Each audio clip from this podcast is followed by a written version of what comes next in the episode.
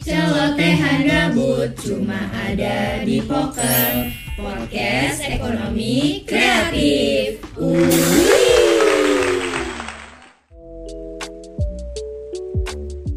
We are not a joker, we play poker. Halo Sobat Poker, kembali lagi bersama aku Lia dalam poker episode kali ini. Kali ini aku nggak sendirian nih guys, aku ditemenin sama kakak yang super keren. Um, mungkin kakak boleh memperkenalkan dirinya kak ke rekan-rekan Sobat Poker. Nih, aku manggil apa nih kira-kira? Um, apa ya? Sobat Poker. Ya, boleh. Oke, halo Sobat Poker. Eh, aku Yuda Jayananta. Di sini aku sebagai Menteri Advokasi Kesejahteraan Mahasiswa BMPM Universitas Udayana.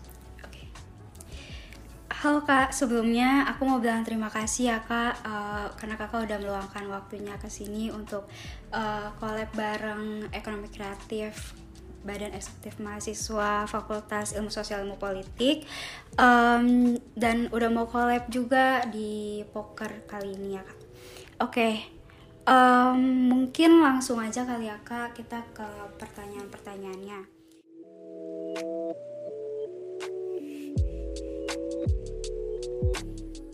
Kakak kan sebagai seorang mahasiswa tuh eh, pasti kayak sibuk gitu kan kak banyak kesibukan. Kakak ini tipikal orang yang kuliah rapat kuliah rapat atau ada apa sih namanya jedanya gitu loh kak? Oke. Eh, mungkin kalau kuliah itu biasanya ada kura-kura, kuliah rapat, kuliah rapat, kunang-kunang, kuliah nangkring, kuliah nangkring. kalau aku sih antara ini ya, antara apa namanya gabungan antara kuliah rapat, kuliah rapat sama kuliah kerja, kuliah kerja. Oh, jadi aku sambil kuliah sambil organisasi juga habis itu baru sambil kerja. Jadi kita bisa produktif nih di masa muda. Ya nanti eh, lagi-lagi sekarang kan kita lagi nanam ini nih lagi nanam benih-benih kita benih-benih apa namanya organisasi benih-benih soft skill benih-benih keterampilan dan lain sebagainya untuk nanti bekal di masa muda. Kayak gitu aku ngerasa insecure deh kak soalnya aku tipikal orang yang kupu-kupu kuliah pulang kuliah pulang. Kan? Ya. Jadi kalau misalkan rapat juga itu kayak seka- sesekali doang gitu loh kak. Tapi kalau misalkan kita balik lagi nih kak, background kakak nih emang em, dari dulu udah berkecimpung di dunia organisasi atau baru-baru kuliah aja gitu, baru berkecimpung di dunia organisasi dan merasakan gelora kesibukan organisasi itu sendiri. Oh oke, Eh, kalau dilihat ya, kalau kita tarik ke belakang, aku dari SD, SMP, SD nggak mungkin lah ada organisasi ya kan. Nah SMP nih, SMP ini aku bukan osis, aku juga bukan apa ketua kelas juga enggak. Habis itu organisasi apa pun aku nggak ikut waktu SMP. Sebenarnya organisasi itu aku mulai sejak dari SMA. Jadi SMA dulu waktu aku SMK, aku itu SMK di SMK penerbangan. Nah di situ ada eh, namanya Polisi Taruna. Nah itu awal mula organisasiku. Nah jadi awal aku ikut organisasi Polisi Taruna ini. Setelah itu juga baru tergabung ke kalau di Bali ada namanya organisasi pemuda itu Skotruno namanya. Oh, Nah, Skotruno atau STT biasanya di Banjar di setiap eh, Banjar tuh ada STT-nya. Nah oke. jadi aku tergabung di eh, dua organisasi itu awalnya. Nah setelah itu baru berkembang di kuliah. Di kuliah baru tuh aku ikut tuh organisasi-organisasi mulai dari BEM. Habis itu aku ikut juga apa namanya sekarang ada eh, Saboyoano aku mau join ke sana. Lalu juga akhirnya aku ikut di organisasi ekstra juga eh, itu GMNI. Habis itu juga organisasi lainnya, organisasi lingkungan lalu dan lain sebagainya. Nah Oke. jadi yang hal-hal seperti demikian itu yang buat ternyata proses itu ada. Awalnya aku nggak ikut, buat jujur aja SMP aku nggak seperti orang yang kalian lihat. Cenderung ke orang yang lebih suka kayak gimana sih kita SMP tuh cowok-cowok tuh kalian pasti tahu kan ya. Iya, iya. Teman-teman di rumah juga pasti ngerasa ini kalau misalkan dulu ada yang SMP kerjaannya cuma nongkrong, habis itu juga akhirnya eh, ribut dan lain sebagainya tuh. Biasanya SMP dan pasar tuh seperti itu. Nah, kok awal mulanya jadi orang seperti itu dulu. Karena aku nggak tahu tuh ke depannya juga aku mau ngapain, habis itu dan lain sebagainya. Ternyata cenderung ke depannya malah aku semakin enak, semakin semakin enak organ- organisasi. Ternyata akhirnya aku tahu, wah ada perubahan di diriku ternyata. Gitu. Akhirnya mulai mengembangkan diri, mengembangkan diri.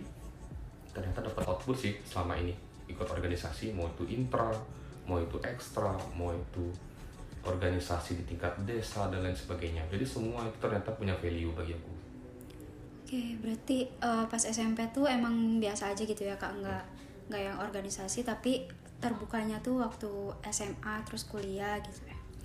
Oke oke. Um, kalau sekarang nih kakak kan di Adkesma sebagai menteri gitu ya kak. Uh, kementerian yang menaungi um, apa ya kayak aspirasi mahasiswa isu-isu yang ada di kampus gitu. Um, kalau boleh tahu nih kak uh, kakak nih um, program kerjanya tuh di Adkesma apa aja ya kak mungkin kakak bisa uh, menjabarkan oke kalau program kerja kita di Adkesma itu kita ada enam proker fungsi okay. dan satu proker ad hoc nah di enam proker fungsi ini ada yang pertama ada Kavostrat namanya kajian dan advokasi strategis. Nah, di situ tuh kita ada beberapa uh, istilahnya mungkin kalau teman-teman lihat kalau ada yang suka apa demo, suka advokasi, suka audiensi. Nah, biasa itu dari Kavostrat. Jadi semua isu-isu itu kita tampung. Habis itu kalau misalkan itu menjadi permasalahan bagi mahasiswa dan pun juga akhirnya akan mempersulit mahasiswa di masa kuliahnya itu diselesaikan biasanya di Kavostrat. Hmm. Nah, jadi uh, itu itu tuh tugasnya secara simpelnya lalu setelah itu ada dialog udayana jadi dialog udayana ini sebenarnya hampir sama sih kayak Kavostrat cuman metode penyelesaian dari dialog udayana dengan Kavostrat ini yang berbeda kalau Kavostrat biasanya dilihat turun ke jalan lalu audiensi itu hal-hal yang apa menantang-nantang bahaya kalau orang-orang bilang. Nah, kalau dialog udayana ini beda. Jadi dia ada isu misalkan MBKM kemarin. Kita kan sudah melewati dialog udayana yang pertama. Nah waktu permasalahan MBKM tersebut itu kayak kita musyawarah aja. Hmm. musyawarah kita duduk rapat bersama sama pihak apa rektorat tanpa menghilangkan esensi kita sebagai mahasiswa yang uh, apa akan mengadvokasikan hal itu gitu. Jadi kita nggak rapat duduk kayak seakan-akan terbawa gitu aja sama mereka nggak. Tapi dengan metodenya memang berbeda. Karena metode penyelesaian sebuah masalah bagi aku itu cuman bukan cuman demo bukan cuma turun ke jalan bukan cuma marah-marahan tapi dalam situasi rapat dalam situasi forum dalam situasi kita bermusyawarah tuh penyelesaian juga. Hmm. itu. Nah maka dari itu adanya dialog udayana itu seperti demikian. Lalu setelah itu ada namanya info kemahasiswaan. Nah info kemahasiswaan itu menaungi semua informasi-informasi kemahasiswaan misalkan nih ada uh, ini ada wisuda lalu ada juga akhirnya mohon maaf ada keadaan berduka lalu ada juga keadaan genting dan lain sebagainya lalu uh, webinar lalu akhirnya ada beberapa informasi kemahasiswaan misalkan magang lalu akhirnya uh, KKN dan lain sebagainya hmm. Nah itu termasuk di info kemahasiswaan. Jadi memberikan info seputar kemahasiswaan. Nah selain info kemahasiswaan Kavostrat dan dialog kita juga ada namanya hotline Udayana. Nah hotline Udayana ini tugasnya itu sebagai teman kita. Jadi aku bilangnya sih hotline itu teman. Teman cerita. Nah jadi kalau misalkan mahasiswa ada permasalahan mahasiswa gabut di rumah atau mahasiswa mungkin butuh teman cerita butuh teman mengeluh butuh teman untuk apa sharing itu tempatnya di hotline Udayana. Nah jadi memang kita seakan-akan akan mendekatkan diri apa ke teman-teman kita. Jadi di masa Udayana mereka tuh tidak akan merasa sendiri. Mereka tidak akan merasa sendiri bahwa ada kita di hotline Udayana ini. Nah, lalu setelah itu kita juga uh, punya nih program kerja. Itu setelah dialog hotline lalu Kavostrat lalu juga akhirnya tadi udah sampai mana ya? Info. Info kemahasiswaan. Nah kita juga punya nih program kerja namanya Posko KT. Teman-teman tuh udah tahu kan Posko KT Pak, mungkin beberapa teman-teman sekarang yang dengar itu mungkin sempat ngajuin posko UKT dan lain sebagainya. Nah, itu posko UKT itu tugasnya yang menyesuaikan. Jadi menyesuaikan besar UKT teman-teman, misalkan dari ekonomi yang dulunya uh, mampu untuk membayar UKT uh, eh, seperti level yang teman-teman dapatkan, tapi hari ini mungkin ekonominya berubah dan mungkin juga pada akhirnya penghasilan dari orang tua ataupun yang membiayai itu berubah, itu kita selesaikan di posko KT jadi pendaftaran penyesuaian level jadinya posko KT tapi apa sih bedanya posko KT sama uh, biasanya penurunan UKT kan ada tuh biasanya uh, antara dua dua program ini. Nah bedanya itu adalah posko KT itu sifatnya adalah sampai kita lulus jadi dari awal kita ajuin sampai kita lulus besaran UKT akan turun seperti apa yang kita dapatkan. Oke lalu yang terakhir adalah dia uh, gini apa beasiswa gotong royong namanya. Nah jadi kalau teman-teman udah tahu nih beasiswa gotong royong itu seperti kita beasiswa pada umumnya cuman apa yang membedakan? Yang membedakan itu adalah beasiswa ini lahir murni dari kita dari mahasiswa dan untuk mahasiswa kembali seperti hashtag kita dari kawan untuk kawan. Nah jadi tanpa campur tangan uh, rektorat, tanpa campur tangan dari pihak luar. Memang benar-benar yang cari uang itu kami atau kita mahasiswa yang mendapatkan juga kita sebagai mahasiswa Udayana juga tanpa adanya terkecuali. Nah, seperti demikian. Itu ada enam proker fungsi uh, dari Arkesma. Nah, satu proker ad hoc, uh, ad hoc Arkesma itu adalah gebrak.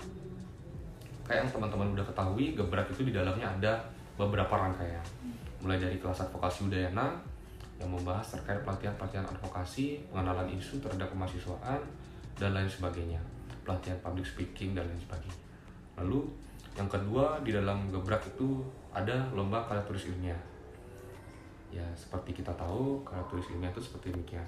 Lalu yang ketiga itu kita masuk ke puncak acara dari gebrak tersebut adalah konser amal beasiswa gotong royong jadi kenapa konser amal biasa gotong royong? Sebenarnya namanya adalah konser gebrak gitu aja. Tapi kenapa dinamakan konser amal biasa gotong royong? Karena seluruh keuntungan kita dari konser ini itu biasanya kalau orang ngadain apa namanya buat project ya orang-orang luar hmm. orang-orang luar itu kita tahu nih ada Omni Univlogs dan juga Sondrenalin dan teman-teman yang lain. Uh, mungkin keuntungannya akan menjadikan adalah sebagai lahan pekerjaan atau lahan mencari penghasilan. Nah bedanya konser amal besok gotong royong ini atau konser amal gebrak ini adalah semua keuntungannya akan kita upayakan untuk bagi teman-teman yang memerlukan beasiswa melalui beasiswa gotong royong. Jadi semua uangnya nih, semua penghasilan kita kita lempar ke besok gotong royong, kita oper, lalu setelah itu besok gotong royong akan membagikan kepada teman-teman yang kita yang membutuhkan. teman-teman yang membutuhkan itu nanti diseleksi melalui BGR lalu setelah dari konser amal itu ada namanya gerakan di kampus. Jadi di gerakan di kampus ini adalah sebenarnya adalah gerakan seperti uh, tahu dong malu dong buang sampah sembarangan. Yeah. tapi itu kan dia melingkungan nah kalau kita beda kalau kita seputar kemahasiswaan. Jadi misalkan fasilitas yang tidak tentu lalu juga ada beberapa aspek yang kurang di Udayana. Misalkan tempat sampah kurang tempat cuci tangan kurang dari dengan kondisi seperti pandemi sekarang hmm. dan lain sebagainya itu bisa saja kan kita sediakan. Jadi seperti itu. Jadi kita peduli eh, terhadap kampus kita sendiri. Jadi bukan cuma kita bicara masalah kita peduli sama orang lain. Kita peduli sama Bali kita peduli sama Indonesia kita peduli sama Denpasar. Tapi kita sendiri tidak peduli terhadap kampus. keadaan kampus kita. Jadi artinya itu harus seimbang. Jadi seperti itu.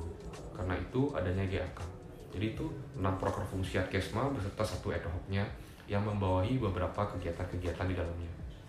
Kalau gebrak ini kan masih berjalan ya kayak hmm. sampai sekarang. Itu program kerja baru ya kayak? Ya. Nah, gebrak itu memang benar-benar program kerja baru.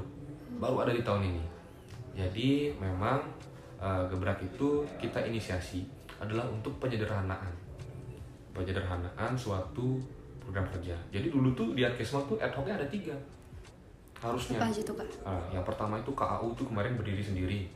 Ada kelas advokasi Udayana, lalu ada TOEFL, dan juga yang ketiga itu ada Udayana Karir Day. Karir Day. Kalau sekarang kan dilakuin sama rektorat sekarang. Hmm. Karir Day. Nah ada tiga sebenarnya. Cuman kita Karir Day ini kita nggak ambil tahun ini. Nah karena ada beberapa pertimbangan dari teman-teman. Nah jadi harus aslinya ada tiga ad hoc dengan tiga kepanitiaan yang berbeda. Kan sulit ya kalau yeah. akan apa istilahnya akan mengawasi beberapa tiga kepanitiaan dengan kondisi teman-teman di dalam akan mengurus enam poker fungsi yang berbeda-beda. Kan agak akan kewalahan. istilahnya kewalahan kan? Nah kewalahan kredit dan lain sebagainya. Karena itu deh karena itu kita akan sederhanakan itu.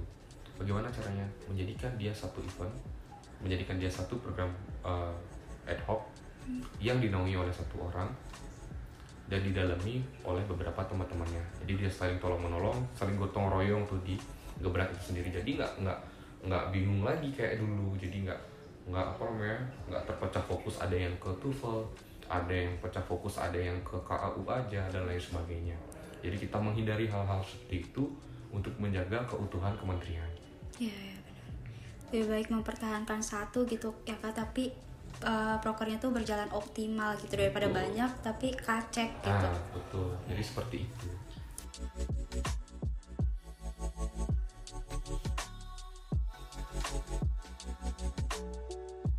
Oke, em, kalau kakak sendiri kan nih berangkat dari staff nih kak. Mm-mm. Apa sih yang mendorong kakak tuh uh, ingin apa sih membersamai di Adkesma tuh sampai jadi menteri gitu loh kak? sebenarnya kalau dulu ya kalau ini jawaban jujur ya biasanya nah kalau aku dulu masuk Adkesma yang aku tahu adalah aku akan demo. Itu awalnya. Itu awalnya. Jadi aku tuh emang dari dulu dari SMP aku kan udah cerita aku suka banget sama yang namanya keributan. Dari SMP tuh biasanya. Senang banget sama yang kayak gitu gitu habis itu senang banget sama kalau turun ke jalan. Senang banget kalau misalkan aku sama orang rame dan lain sebagainya. Dalam pikiranku itu awalnya sih bukan adkesma aja aku milihnya. Waktu jadi staff aku ada pilih jaknas kebijakan nasional Iya. sama adkesma nah menurutku itu sama semua. Jadi akan aku akan terjun di dunia yang seperti itu. Dan ternyata aku salah. Aku salah aku malah diajarkan yang lebih di adkesmanya jadi aku masuk itu di periodenya Kak Ansyah jadi presma. Tahu kan Kak Ansyah? Nah jadi Kak Ansyah itu waktu jadi presma menteriku waktu itu adalah Kak Caca Nah, waktu aku masuk di sana, aku dikenalin sama Arkesma yang ternyata jauh lebih luas daripada bayanganku. Kan aku cuma bayanginnya aku akan demo, akan demo, akan demo, akan ketemu sama banyak orang, aku akan rusuh, aku akan lain sebagainya. Tapi lebih Ternyata- dari itu. Ternyata lebih dari itu. Aku diajarin caranya bagaimana peduli sama mahasiswa, peduli sama orang lain. Selain itu, aku diajarin juga bagaimana kita mengaktif- eh, menyelesaikan sebuah masalah tanpa membuat masalah baru. Nah, aku diajari seperti itu di Adkesma. Nah, maka dari itu akhirnya aku nyoba nih. Aku coba dulu jalanin sama teman-teman, jalanin bareng diriku sendiri, yakinin diriku sendiri. Ternyata Adkesma tuh seru gitu. Awalnya tuh seru, Tapi pas ngejalanin prokernya, Hmm, agak agak pusing sih. Ya pasti sih semua teman-teman yang apa namanya yang di organisasi mana pun ya, yang ada di organ mana pun, bahkan mahasiswa yang kupu-kupu sekaligus nih, pasti pusing. Kalau kupu-kupu pusing sama tugas. Iya. Kalau orang organisasi pusing sama proker-prokernya, udah panitiaan gitu-gitu. Yoi. Nah itu dia yang menjadi apa namanya yang menjadi apa namanya iniku lah bebanku waktu itu. Tapi sirna tuh semua. Ternyata sekarang ada yang bisa jawab tuh adalah teman-teman Adkesma. Mau di universitas, mau di fakultas, dan di mana pun yang bergerak di bidang sosial. Ternyata ngerasain ternyata aku itu diberikan terima kasih sama orang. Kalau dari kita ngebahas masalah UKT, ada orang tua yang nelfon aku. Ada yang orang tua yang nyampein langsung ke aku makasih deh karena deh anak saya itu bisa lanjut kuliah. Ada yang juga mahasiswanya langsung kak terima kasih aku ketemu di jalan nih. Aku ketemu di jalan aku nggak tahu itu siapa nggak tahu dari mana dan lain sebagainya. Aku bahkan nggak tahu dia Mas Saudayana aku di, uh, di jalan tuh lagi jalan nih di RTH ketemu. Kak makasih karena kakak kemarin UKT ku udah bisa jalan lagi aku udah bisa bayar seperti gimana apa harusnya mahasiswa. Aku udah lewatin masa sulit kak. Oh iya sama-sama nggak apa-apa. Jadi rasa terima kasih itu loh Iya. kadang-kadang. Dan kalau ingat juga dormitory kemarin aku ngerasain terima kasih langsung dari orang tua orang tua mahasiswa. Bayangin tuh oh ketemu orang tua orang tua mahasiswa dikerumunin cuma bilang makasih itu ternyata rasa terima kasih itu ternyata. Ngebayar semuanya. ngebayar semua ke keringat. Yang bisa jawab dan yang bisa ngerasain itu adalah teman-teman Kisma dan teman-teman yang bergerak di dunia sosial. Nah dari rasa itu ternyata aku mulai dah asik ternyata jadi Kisma nih. Asik ternyata jadi apa istilah kita pelayan lah pelayan mahasiswa. Asik ternyata. Aku dari itu aku memutuskan dah oke kalau memang ada jalannya kalau memang kiranya ada kesempatan kalau bisa lanjut aku akan lanjut di Adkesma gitu. Makanya aku akhirnya lanjut sebagai menteri ikut organisasi lain dan lain sebagainya. Semua. Jadi kalau bisa kita bermanfaat bagi semua orang. Benar benar. Benar banget kak. Mm. aku jadi terharu gitu ngedengar cerita kakak. Tapi kan em, itu apa ya kak Eh, itu bagian yang kayak happy-nya gitu loh Hmm. kak. Karena bisa eh, terbayar gitu semua rasa capek em, tenaga pikiran semuanya. Nah eh, pernah nggak sih kak ada di titik di mana kakak tuh bersalah gitu? Karena mungkin em, gagal meloloskan anak-anak yang butuh beasiswa atau kayak gimana gitu. Pernah gak sih kak ada di kayak aduh gue gagal nih Oh pernah, pasti pernah. Itu kita kemarin, aku yang paling aku ingat banget adalah pada saat aku sama teman-teman itu ngurus apa sih waktu itu ya? UKT kalau nggak salah. UKT di uh, awal, berarti di aku staff. Itu kan dulu masih zaman covid ya, teman-teman masih sulit. Bagaimana cara membayar UKT, masih bingung gimana cara dapat pendapatan. Itu kita kemarin bahkan sulit banget.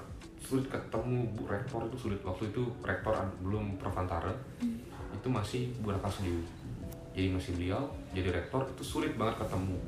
Bahkan kita sampai malam juga kita kerjain apa infografis kita kerjain apa kajian dan lain sebagainya. Kita siapin skema-skema. Dan nggak juga berhasil ketemu beliau. Dan kira mahasiswa pun nanya-nanya sampai mana kak? Sampai mana kak dan lain sebagainya. Gimana kak? Nah itu aku merasa tertekan banget. Tertekan banget.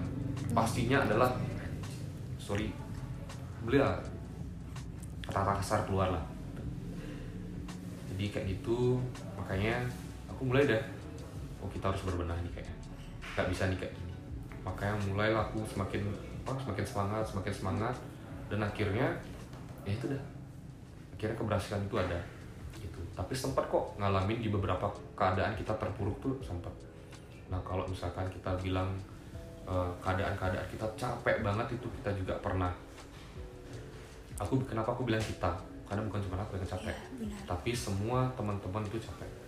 Jadi aku benar-benar merasakan bagaimana kita tidur bareng sama teman-teman itu bener-bener keadaan capek habis dari rektorat bolak-balik dari bukit lagi ke Denpasar ke Denpasar lagi ke bukit habis itu juga eh, dari biasa kalau kita ada urusan ke mana gitu bolak-balik bensin nggak ada habis itu makan juga Kurang. ini kurang gara-gara apa waktu yang apa mepet-mepet. Hmm. seperti itu. Bahkan hal-hal seperti itu waktu aku staff aku alami dan itu akhirnya karena aku merasakan nih hal-hal seperti itu tuh merupakan bayang-bayang dari teman-teman. Bayangan dari kami. Akhirnya terulang lagi di masa aku sekarang jadi menteri. Jadi sama kok. Kita masih tidur barengan habis itu adkesma semua karena kita kemarin ada tugas di bukit dan lain sebagainya begadang sampai jam 6 pagi ngurusin dialog udayana. Begadang di KAU buat apa? Buat kita ini apa namanya persiapan untuk mereka di KAU lalu setelah itu waktu dormitori kita tidur tiga hari di sekre. Tiga hari ini kita tidur di sekre tidur bangun lalu juga tidurnya pun jam 4 jam 11 kita harus ada audiensi jam 10 harus ada di kampus bukit. Belum pulang belum makan. Jadi seperti itu. Jadi hal-hal itu ada. Tapi ya lagi-lagi capek sedih habis itu lapar haus itu dibayar lah tuh. Yang nggak bayar tuh adalah tuh rasa terima kasih tadi yang aku bilang. Ya. itu aku gimana ya kak dengernya kayak keren. Terus tapi bebannya juga Berat. berat, ha Hmm, itu beban yang tanggungnya tuh berat banget. Tapi keren banget loh kak. Kayak kebersamaannya ada solidaritasnya ada. Ya setungkaro lah ya orang Bali bilang. Heeh. oke em, aku nih kak aku penasaran banget. Kalau sekarang tuh isu-isu yang lagi hektik yang lagi uh, booming tuh di di lingkungan adkesma atau di lingkungan kampus tuh apa ya kak? Dan bagaimana sih cara kakak kakak semua gitu di adkesma uh, menyelesaikan isu-isu yang ada di kampus ini? Nah, sebenarnya kalau sekarang ya, kan kita udah melewati beberapa isu yang banyak PTM, lalu juga bantuan kuota, lalu bantuan keringanan UKT, posko UKT, lalu juga akhirnya dormitory yang terakhir kemarin dan juga MBKM itu sudah kemarin. Nah, per hari ini kita sedang mengawal yang namanya terkait evaluasi dari satu tahun uh, Pervantara menjabat. Jadi itu akan kita adakan itu ada di forum. Jadi kita medianya adalah dialog Udayana. Nah jadi di sana kita collab satu kementerian itu antara Kavostrat dengan dialog juga uh, dengan uh, hotline Udayana itu meraup aspirasi itu semua akan dituangkan di dialog Udayana. Jadi kita berdiskusi nih sama Pak Rektor terkait permasalahan-permasalahan yang ada di Udayana. Apa aja permasalahannya? Pertama, teman-teman harus ingat bahwasannya di Udayana ini fasilitasnya belum memadai. Ya, benar. Yang pertama, fasilitas itu apa? Fasilitas apa yang dimaksud? Fasilitas akademik, laboratorium. Fakultas Hukum nggak punya laboratorium untuk sidang. Dan kita perlu itu. Teman-teman UKM di hukum ada UKM namanya SCIL, ALSA, sama UMCC. Mereka perlu ruangan itu. Setidak-tidaknya adalah ruangan yang bisa mereka pakai untuk kiranya bersidang. Itu kita belum punya. Lalu juga kalau kita lihat teman-teman visip ada nggak laboratoriumnya? Nggak ada. Enggak. Padahal banyak yang bisa teman-teman praktikan di sana. Dan pun juga teman-teman yang lainnya. Masalah akademik loh. Iya. Dan beberapa fakultas eh, yang memerlukan praktik di laboratorium seperti FK, FKH, kayak teman-teman FP itu beberapa nggak semua ya beberapa ada yang bayar harus harus bayar guna alat dan lain sebagainya. Padahal kita bayar UKT loh teman-teman. UKT itu meliputi semua. Jadi tridharma perguruan tinggi kita itu terinclude di sana. Mau dia praktik mau dia pembelajaran dan lain sebagainya. Seharusnya ya seperti demikian. Nah lalu itu yang akademik. Yang non akademik apa? Mungkin teman-teman udah lihat uh, beberapa uh, waktu dies ada poster-poster yang ta- ditancapin sama teman-teman uh, dies Natalis dan beberapa teman-teman dari BEM. Itu terkait fasilitas non akademik kita belum punya loh. Contohnya seperti mungkin apa? kita lihat uh, gini lapangan tenis. Oke lapangan tenis. Tapi cuma bukan cuma tenis yang Udayana punya. Kita tuh punya banyak UKM itu karena apa? Banyak ternyata teman-teman yang berprestasi di bidang non akademik. Benar. tapi kita wadahnya nggak ada sport center kita nggak punya padahal kita punya UKM UKM futsal UKM sepak bola. Lalu kita juga punya UKM bulu tangkis punya juga UKM catur dan lain sebagainya. Hmm. itu kita nggak punya. Apa namanya? Yang namanya eh, sport center itu. Baik dari teman-teman untuk latihan lah dan lain sebagainya. Bahkan kita sekarang dias natalis harus kita minjem tempat harus sewa tempat kemarin eh, basket terakhir di Liga di Liga Bali. Hmm. ya kan? Seharusnya kalau Udayana punya lapangan basket harusnya bisa di sana dong. Iya. meminimalisir pengeluaran dan lain sebagainya. Nggak ada biaya. nggak ada biaya dan lain sebagainya. Itu makanya karena itu mereka tuh belum terfasilitasi dengan baik. Itu masalah non akademik. Padahal Udayana nuntut. Mahasiswanya harus berprestasi mahasiswanya harus bisa membanggakan nama Udayana.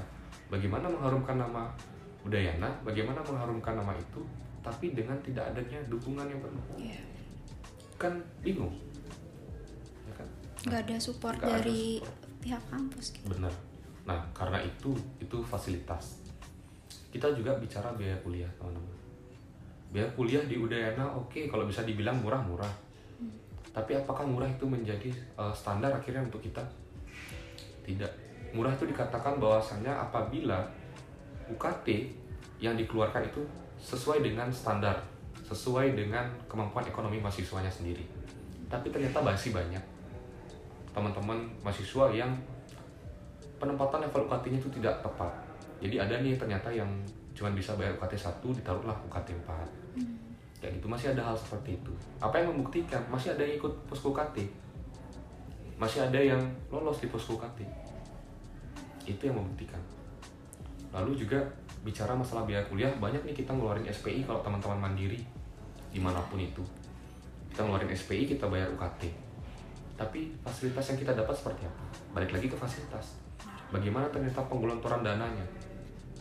Jika bicara masalah uh, kualitas pengajar dan lain sebagainya bagaimana dengan teman-teman yang sekarang masih kuliah online?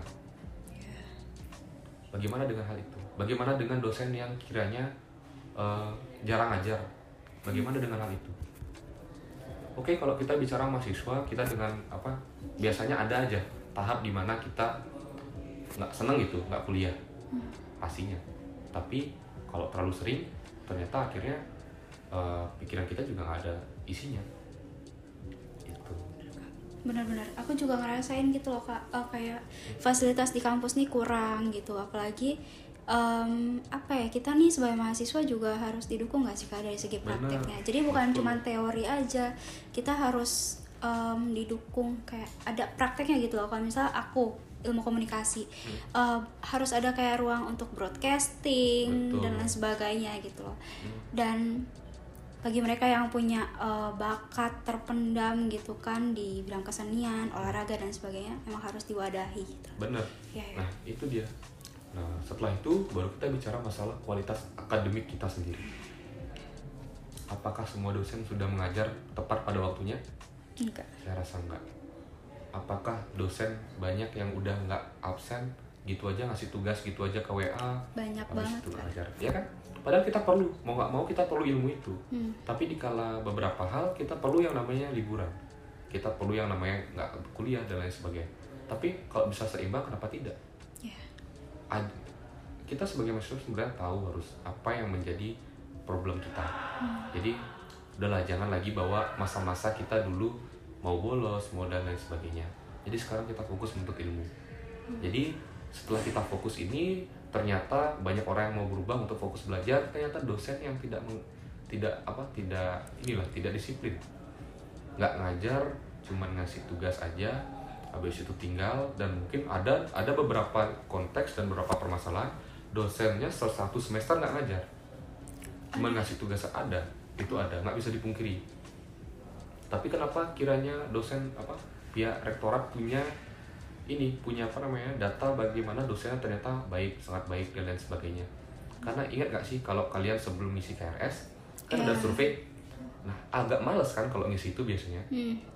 Jadi biasanya jawabannya tem template template gitu. aja nah, karena itu tapi di kondisi yang real itu ternyata dosennya kayak gitu nggak pernah ngajar lah dan lain sebagainya hmm. padahal kita perlu itu hmm. kalau mau menjadi sarjana yang sujana kita memerlukan hal itu itu sih permasalahan yang ada di Udayana pada hari ini kompleks ya kak kompleks bener-bener banyak banget dari segi fasilitas dosen itu kayak hal-hal yang krusial gitu loh kak buat mahasiswa buat menunjang kesejahteraan mahasiswanya gitu hmm.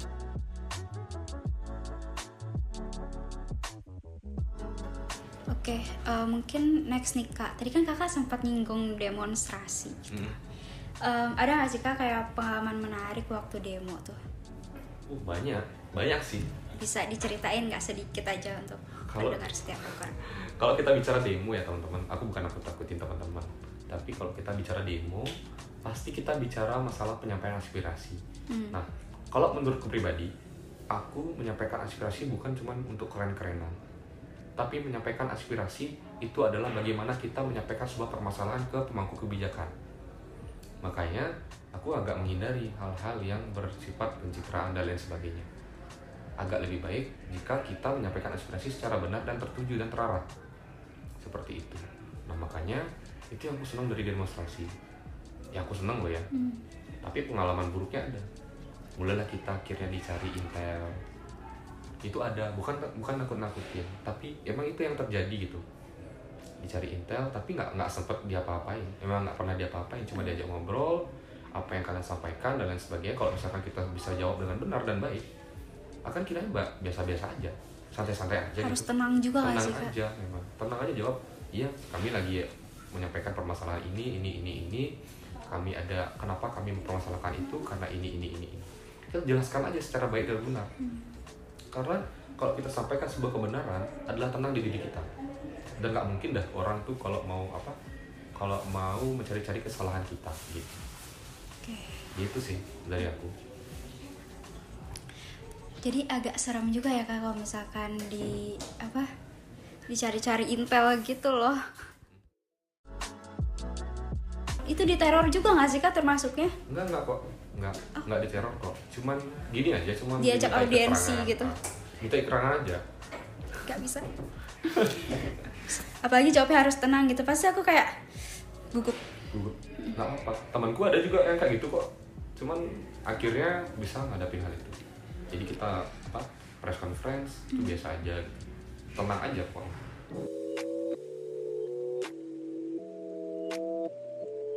Eh, Oke, menyambung soal pertanyaan yang tadi nih kak, Eh, itu perlu banget kan dibarengi sama latar belakang yang jelas kenapa kita ngelakuin demo gitu kan. Hmm. Nah, eh, sepenting apa sih kak kayak critical thinking yang harus dimiliki sebagai seorang demonstran? Tell them why. Critical thinking seperti apa yang harus dimiliki oleh seorang demonstran. Jadi justru aku bukan maunya bilang demonstran ya, tapi seorang yang kritis atau seorang yang ingin terhadap adanya perubahan. Kalau demonstran, eh, demonstran pasti iti- eh, apa lekat dengan hal-hal yang berbau kusuk dan lain sebagainya. Nah, aku lebih baik bicara diriku adalah orang yang ingin perubahan. Nah, kalau aku sendiri baiknya kita sebelum apa atau mungkin merespon sebuah masalah baiknya adalah kita berpikir bagaimana cara penyelesaiannya. Apa saja yang kemungkinan kemungkinannya jadi nggak sebatas ada permasalahan kita serang. Ada permasalahan kita serang kayak gitu nggak gitu. Tapi kita tahu betul dulu kita kaji dulu yang baik. Kita pakti, eh, pastikan dulu dengan beberapa eh, berbagai aspek-aspek. Misalkan kalau kita bicara masalah kebijakan bicara masalah hukum bicara masalah kebijakan publik harus belajar dulu kita belajar dulu kita buka buku. Biasanya aku sama teman-teman SMA tuh eh, kayak gitu. Dormitory kemarin. Itu kan sebuah kebijakan publik. Iya. aku baca dulu materi kebijakan publik sama teman-teman. Samain pikiran gitu. benar satuin pikiran kita di internal bagaimana. Nggak apa-apa kita debat di area itu. Bahkan aku sering banget sama gitu sama teman-teman. Bahkan berdebat nggak satu pikiran awalnya. Karena kita punya sudut pandang yang beda-beda. Iya benar. itu tapi lebih baiknya seperti itu jadi kita tahu betul apa permasalahannya cara penyelesaiannya seperti apa lalu akhirnya apa sih solusinya. Jadi gitu. Memang kalau eh, apa kita bilang kita tuh cuma boleh kritik aja. Kok beberapa teman-teman bilang kita kritik aja ya tugasnya untuk cari solusi adalah mereka karena kita bayar. Tapi menurutku kalau aku di kampus rasanya enggak. Aku bener aku bayar mereka. Tapi dikala mereka akan membuat sebuah kebijakan yang sengaja sengaja nih kita bilang sengaja akan menjerumuskan kita mau nggak mau kita harus berikan solusi dan mereka harus melaksanakan itu gitu. Itu jadi benar-benar seperti itu. Jadi kita tahu betul misalkan dormitory kemarin apa langkah penyelesaiannya adalah audiensi. Apa permasalahannya? Karena kewajiban. Bagaimana apa yang dilanggar sama dia adalah kebebasan. Kebebasan apa? Kebebasan dalam menentukan rumah tinggal kebebasan mereka dalam menentukan circle pertemanan dan lain sebagainya. Benar-benar. Membebaskan mereka dari se- segala jerat komersialisasi pendidikan. Jadi kayak gitu permasalahannya. Cara penyelesaiannya adalah audiensi. Apa eh, apa yang harus kita lakukan? Apa solusinya? Cabut wajibnya. Itu. Jadi seperti itu. Jadi kita berpikir bagaimana penyelesaian sebuah masalah dengan sebaik-baiknya, dengan sebenar-benarnya tanpa adanya sebuah kepentingan dari kita sendiri. Jadi jangan ada kepentingan pribadi, jangan ada kepentingan kelompok, Tapi kepentingan. tapi kepentingan kita bersama kepentingan mahasiswa Udayana jadi seperti itu Iya.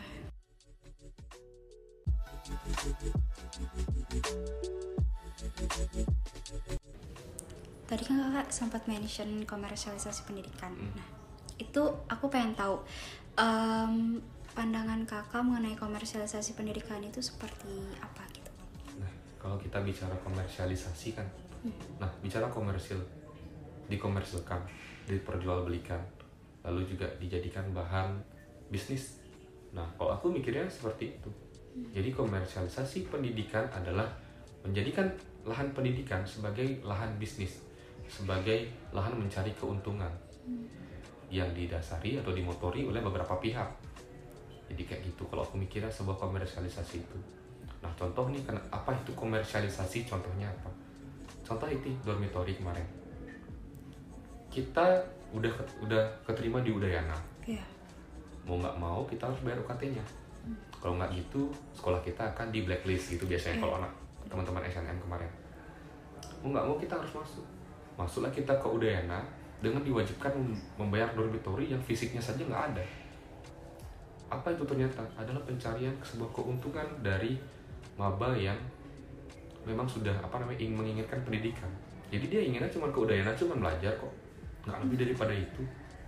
Mereka cuma ingin belajar tapi ternyata diperjualbelikan dan dibisniskan. Seperti itu biasanya.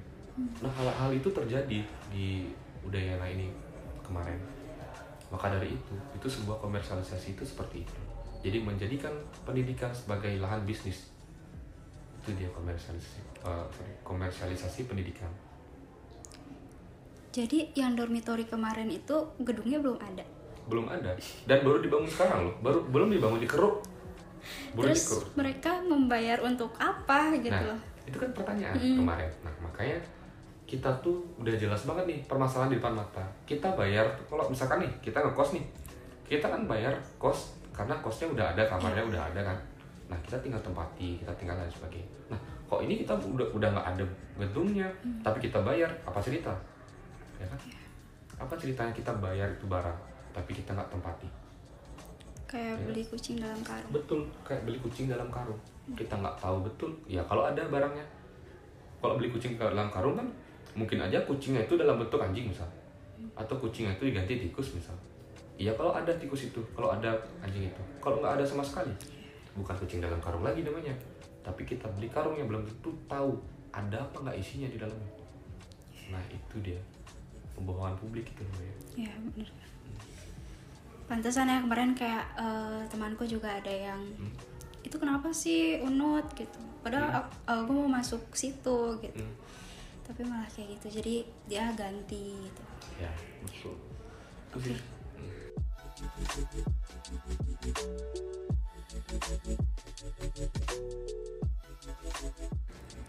Nah nih kak, em, aku penasaran kan tadi kan kakak sempat mention tuh kayak eh, tidurnya kurang. Itu emang kayak benar-benar kurang gitu kak. Oh iya, bener-bener kurang. Nah, manusia misalkan nih, manusia tuh kalau tidur itu Hah? paling enggak eh, koreksi ya kalau aku salah ya, aku Iya. bukan anak kedokteran, bukan anak yang tahu ini, ya kan? Koreksi ya guys. Koreksi ya guys, bagi anak kedokteran dan bagi anak yang ya apa dah gitu, koreksi dah. Nah, kalau nggak salah, mahasiswa itu harus minimal tidur itu adalah 8 jam nih. Ya kan, 8 jam sehari. Nah, sekarang tuh kita tuh bukan 8 jam lagi tidurnya. Boleh deh ditanya sama teman-teman yang lain. Mungkin ya kalau kita nggak ada kerjaan, tidurnya memang biasa aja, bahkan bisa 12 jam. Ya kalau ada yang 24 jam sih mati itu namanya. Bukan tidur sih. itu sih memang dia memang benar-benar kayak kemarin itu dormitory itu memang kita tidur 3 jam Hmm. tiga jam itu bukan bukan cuman hiasan semata tapi memang benar kita buat konten apa konten di Instagram buat propaganda buat kita eh, infografis itu sampai jam 6 pagi. Boleh deh ditanya sama teman-teman.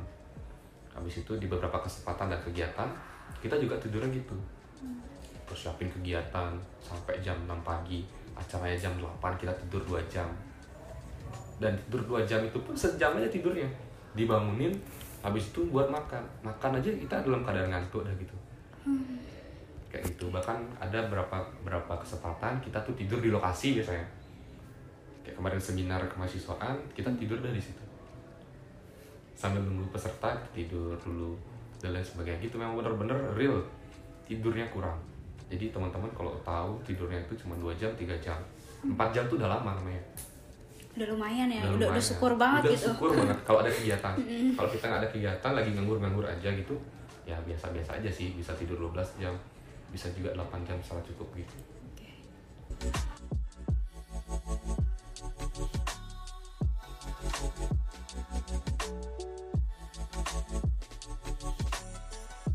Em, gini kak, eh, aku mau tahu satu pandangan kakak lagi eh, mengenai kekerasan seksual yang emang udah apa ya udah umum banget lah ya di lingkungan kampus ini gitu. Tapi ya masih ada aja kan orang-orang yang melakukan. Bener-bener Gimana? Menurut- sebenarnya kalau kekerasan seksual ya sebenarnya kita tuh eh, mau nggak mau sadar akan diri sendiri aja dulu. Jadi karena eh, rugi juga kalau kita misalkan nih kita keluar-keluar. Hmm. kita sempat eh, advokasikan beberapa tentang kekerasan seksual. Mau kita keluar-keluar mau kita lakukan sosialisasi mau kita akan sampai berbusa pun eh, mulut ini rasanya. Kalau dari pribadi memang tidak ingin adanya perubahan dari pribadi memang rasanya tidak akan ingin untuk menyetop kasus itu menyetop sebuah perbuatan. Itu rasanya itu basa-basi aja gitu. Itu sih menurut aku karena memang harus di dari pribadi kita. Jadi kita tahu mana yang baik mana yang buruk gitu. Nggak apa deh kalau misalkan kita bicara masalah kalau kita sendiri yang dirugikan. Tapi kalau orang lain yang dirugikan itu kan aneh. Hmm. itu kan berat juga dan itu PR bagi kita harusnya bersama. Itu seharusnya memang uh, kita sih baiknya mengundang mas seluruh masyarakat Udayana untuk kita sadari lah tentang kekerasan seksual ini. Stop gitu ayo stop. Kalau emang teman-teman mengeluh terkait uh, apa dosen melakukan pelecehan seksual pegawai melakukan pelecehan seksual ayo dong. Jangan cuman kita mengeluh hal itu aja. Tapi keluhkan diri kita sendiri juga. Keluhkan lingkungan terdekat kita juga sebagai antar mahasiswa kelompok kita dulu dan lain sebagainya. Kekerasan seksual tuh nggak pandang dari mau kalian temenan deket banget lah mau kalian teman dari kecil lah mau kalian tetangga lah kan ada. Makanya dari itu yang pertama harus kita lakukan adalah sadar diri sendiri. Diri sendiri udah sadar baru kita bisa nyadarin orang lain. Gitu. Lalu kalau itu juga masih ada kasus ya aku nggak tahu deh cara gimana caranya akan kita menyelesaikan sebuah kekerasan seksual itu. Tapi yang jelas satu hal yang bisa kita lakukan adalah sadari diri sadari lingkungan setelah itu baru kita berharap pada hukum yang berlaku. Karena kalau misalkan sudah seperti demikian tetap ada kasus hukumlah yang menyelesaikan. Tapi kalau di lingkungan kampus emang adakah hukum ada. yang mengatur? jadi kita kan ada pertor nih. Hmm. ada pertor. Pertor nomor 12, eh, nomor 12 tahun 2021 nah itu tuh mengatur tentang eh, kekerasan seksual. Jadi semua bentuk eh, pelecehan dari kekerasan seksual ada di sana. Sanksi-sanksinya akibatnya dan lain sebagainya jadi ada di sana cuma sanksi itu akademik. Kalau di tingkat kampus sanksi akademik mau dia pengeluaran lah mau dia dipecat lah mau dia cuma diskors lah mau dia cuma di apa di ini hmm, diberikan teguran silakan. Tapi tergantung dengan kasusnya dia. Itu kalau di tingkat universitas. Tapi kalau kita bicara tingkat Kementerian Pendidikan ada lagi Permendikbud. Setelah itu bicara masalah tingkat kenegaraan bicara tingkat eh, tingkat kemasyarakatan ada tuh undang-undang PPKS Oh iya. undang undang undang TPKS tindak pidana kekerasan seksual. Jadi semua di sana. Jadi sekarang tuh udah menjadi bukan kosongan norma kosongan hukum lagi. Sekarang udah ada norma yang mengatur sudah ada hukum yang mengatur yang di mana nanti kalau misalkan ada perbuatan ada juga kejadian bisa dipidana. Gitu. Kalau di Udayana tingkat di universitas itu bisa diberikan sanksi akademik gitu Kalau di Udayana sendiri udah ada satgasnya kan? udah ada kebetulan udah ada satgas Itu eh, keren sih kak. Beda dari univ-univ lain. Univ lain sekarang udah mau udah mulai loh. UI udah rekrutmen Satgas. PPKS. Jadi kita duluan gitu kan? Yoi dong. Kita dari tahun lalu dong, bos. Kita harus bangga sebagai mahasiswa yang Ya, nih. Aku ngomong sama kakak nih jadi banyak insight baru gitu loh kak. Aha. Eh, karena kakak kan emang emang udah apa sih udah ahli gitu loh di bidangnya, udah lebih tahu duluan gitu kan. Oke. Dan aku ini mungkin bisa closing statement gitu ya kak. Kayak aku pengen tahu harapan kakak eh, untuk eh, mahasiswa untuk tenaga pendidik untuk rektor mungkin. Em, keluarin aja kak gitu kayak keluh kesahnya di podcast kali ini. Oke, kalau aku sih lebih nggak ke keluh kesah, tapi ada harapan. oke Harapan dari aku mungkin akan mewakili uh, kiranya beberapa teman-teman yang satu pandangan sama aku Hmm. adalah berbenah. Mari kita berbenah, Udayana bersama berbenah, mulai dari tingkat mahasiswa, tingkat tenaga pendidik, tingkat juga mau pimpinan kampus, mau pimpinan fakultas, kita semua lah kita berbenah satu keluarga Udayana untuk bisa memajukan Udayana bersama. Jadi artinya dimulai dari kita sendiri akan memajukan fakultas, memajukan universitas kita. Jadi bersama tuh kita akan saling gotong royong membangun Udayana yang lebih maju ke depannya. Jadi seperti itu. itu harapan kecilku sih kalau misalkan kita bisa nih maju ber, uh, maju itu atau bangkit itu atau mungkin berbenah itu akan hal apa sih hal yang tadi sudah kita sampaikan di hal-hal yang mungkin menjadi permasalahan kita berbenah deh. Kita benahi permasalahan itu sekarang. Gitu. Kalau nggak sekarang kapan lagi kita mau berbenah? Itu dan tadi juga uh, aku nyampein ke teman-teman bahwa aku berbicara di sini bukan karena aku itu orang yang paling tahu aku orang yang paling pintar. Bukan. Tapi karena aku sempat mengalami. Aku menceritakan kembali. Bukan aku mengajari teman-teman semua. Jadi itu aja sih harapan dan beberapa uh, yang bisa aku sampaikan buat teman-teman semua. Semangat menjalani kuliah semangat menjalani organisasi semangat menjadi kehidupan menjadi mahasiswa. Usually it's something that moves.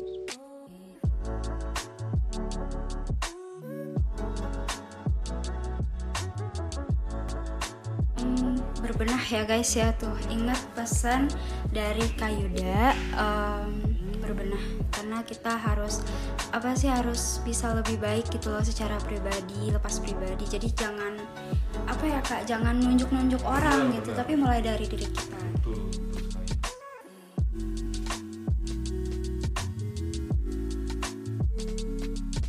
Oke kak, mungkin eh, segitu aja ya podcast kita pada kali ini. Aku berterima kasih banyak eh, karena kakak udah mau nyempetin waktunya untuk sharing-sharing ke kami semua, untuk sobat-sobat poker juga. Em, semoga sukses selalu ke depannya dan semoga isu-isunya cepat apa ya, cepat mendapat jalan keluar gitu ya kak. semoga ya teman-teman mohon doanya Semoga Mohon rektornya juga- peka. betul peka dong pak Nah, Oke, makasih. Segitu aja uh, dari aku dan Kayuda kali ini. Bye bye.